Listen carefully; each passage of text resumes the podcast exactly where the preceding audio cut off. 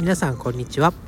ハッピーな貯金で将来の自分を楽にするラジオ。ハピチョキ今日もやっていこうと思います。このラジオでは子供2人の教育費1000万円を貯金ゼロから10年かけて貯めるぞということで日々の取り組みを発信しております。現在地としましては残り9年と0ヶ月で616万円を貯めるというところまで来ております。え今日のテーマはエア買いのすすめということで、えー、話していきたいと思います。エア買いを説明する前に、えー、まずはね衝動買いをして後悔したことありませんか？あとはね無駄遣いとかね衝動買いをしなくて済む方法はないかなというところで、えー、いろいろ苦悩しておりました。そこで出会ったのがエア買いというものです。でエアガイってね初めて聞くっていう方もいらっしゃるかと思いますけれども、まあ、意味としてはエアギターとかね、えー、を想像してもらえば分かると思います。エアギターっていうのはギターがあるようなつもりでで弾く真似をするっていうようなことで使われると思いますけどエアガイっていうのは、まあ、そのエアギターからも連想できるように、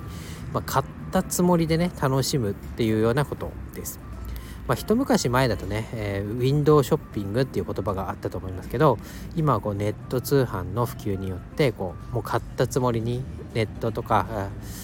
ネットというか、ね、スマホとかパソコンで、えネットサイトをうろうろしてで買ったつもりになるみたいな形で、え使われてる言葉だそうです。ただねこの放送でのエア買いっていうのはこうすぐに、えー、エアだとしても買っちゃうのではなくて買うまでに一回ね、えー、買ったつもりになって距離を置こうと。で後から冷静な頭で本当に買うかどうかを判断してから、まあ、必要だったら買ういらなかったら買わないっていう判断をしましょうねという意味で使おうと思います。でなんでこの話題を話そうかと思ったかっていうと、まあ、自分も衝動買いっていうのに悩まされていたよというところもありますけれどもあの広告代理店のね博報堂が、え、調査をして、え、結果が出てました。でその調査の内容っていうのは、まあ、生活者に聞いた20 2023年生活気分っていうような調査内容らしいんですけど、まあ、詳しくは URL 貼っておきます。その中で、まあ、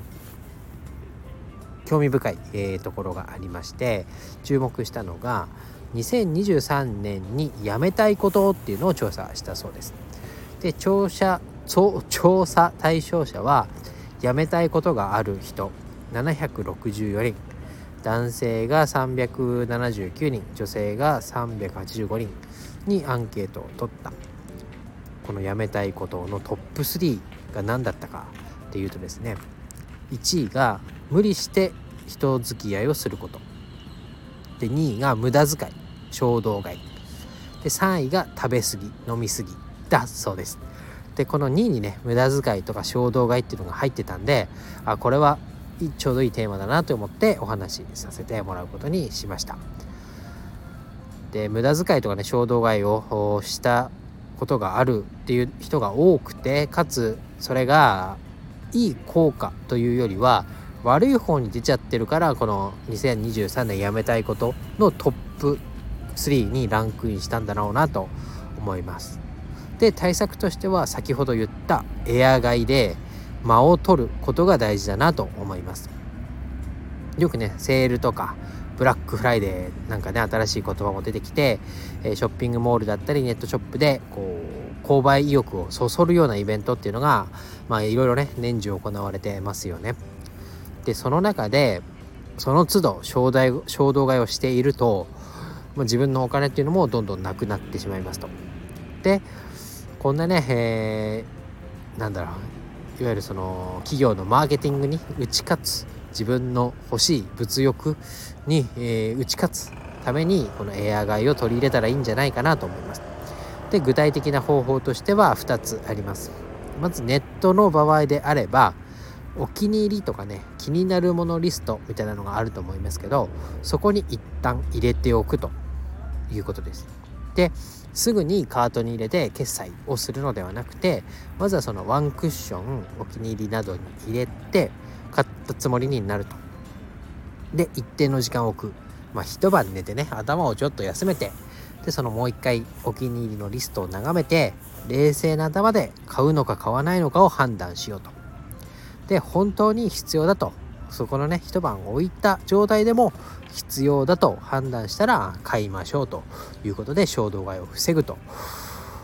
いう方法が私自身も取り入れてよかったなと思います。でついねネット通販だと便利なもんでポチポチポチっとするだけでもう手に入るでなんならその翌日に届いたりするみたいなねこう世の中になりました。これがいいのか悪いのかあれですけどまあ、その分ね無駄遣いっていうかね衝動買いでポンポンポンと決済まで進んでしまって物が届いてからあ買わなくてよかったなとか結局買ったけど使わなかったなっていうことが、えー、起こってきてるんだなと思います。で、えー、私なんか特に楽天経済圏で生活をしていると注意しなければいけないのが楽天お買い物マラソンです。で楽天お買い物マラソンご存知の方多いと思いますけれども2店舗3店舗でこう買い回りをすることによってその買った店舗数に応じたポイント買った店舗数に応じてポイントの倍率が変わるっていうシステムです。2店舗で買うと2倍かな？3店舗で買うと3倍だったかな？でどんどんこうポイントが上積み上増し積み増しされていくようなイベントになります。で実際にね 欲しいものがあってで、えー、その期間に買うととてもポイントがたまってポイ活としてもねメリットがあるんですけどそのポイントが増えるっていうことでつい余計なものを買ったり、えー、今じゃなくていいものを買いだめてしまったりっていうことがあります。でまあそれを防いでくれるのもお気に入りのリストに入れてエア買いをするという戦法が役立っております。で、えー、なんか本当に欲しいものは瞬間的に欲しいと思ったものの5%程度しかないよなんて言われてることもあります。だからね、えー、瞬時に買うっていうのはどこかこう無駄な買い物をしてしまうっていう要素をはらんでいるんだなということがここからもわかると思います。あともう一個は実店舗でもそうなんですけど私実は前の職場でアパレルの関連の仕事をしてましてでお店に立つっていうこともありました。で、えー、お店でのね、えー、販売での鉄則っていうのはお客さんのテンションが高いうちにレジまで持ってこいということです、まあ、どういうことかというと、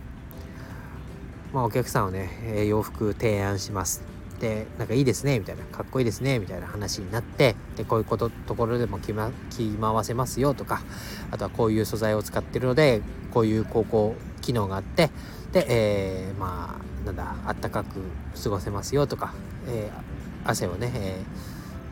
ー、上手に逃がしてくれて蒸れがないような素材でできてますよみたいなでほうほうとお客さんに思わせてあこれだったら着るかなとか値段も手頃だし買ってしまおうかなというようなテンションのままレジまで持ってくると、ま、服はね売れていくっていうような鉄則があります。逆にそのものを進めてレジまでの間にどこかこうお客さんに疑問を持たせるようなところとか変な間を与えるとお客さんからするとこの服実際いつ着るんだとかねあとはもっと安いものがあるんじゃないとか。同じ値段だったら T シャツよりはパンツの方を買った方が使い回しが効いていいんじゃないかなとかいうねちょっと迷いが生じます。その迷いが生じてしまうと購入率が下がってしまうと。だからこう迷わせないでレジまで持っていこうっていうのがまあ販売のセオリーなんですけどこれもねネットとかもう実店舗も一緒ですけど間を開けないでレジまで行くと衝動買いっていうのがつい起こってしまいます。販売の場合だったらその変わってもらうためにはね間を開けちゃダメなんですけど買う立場からすると間を持った方が、えー、無駄な買い物をしなくて済むよというところになります。あとはね子供との買い物にもよくこれ使ってます。まあフロック付きのね絵本が欲しいとかガチャガチャやりたいとかお菓子が欲しいとかお出かけすればあそこ行った先でね、え子供が欲しいものっていうのがいっぱいあります。これも目に入ったら欲しくなってるだけっていう可能性が大いにあるなと思います。なので、まあ、明日まで待ってみてまだ欲しかったら買ってあげるよって言ってその場を立ち去るようにしています。そうすると子供はね大体次の日忘れてます。でまた新しいものが欲しくなってます。なんでここでもね、間を空ける、え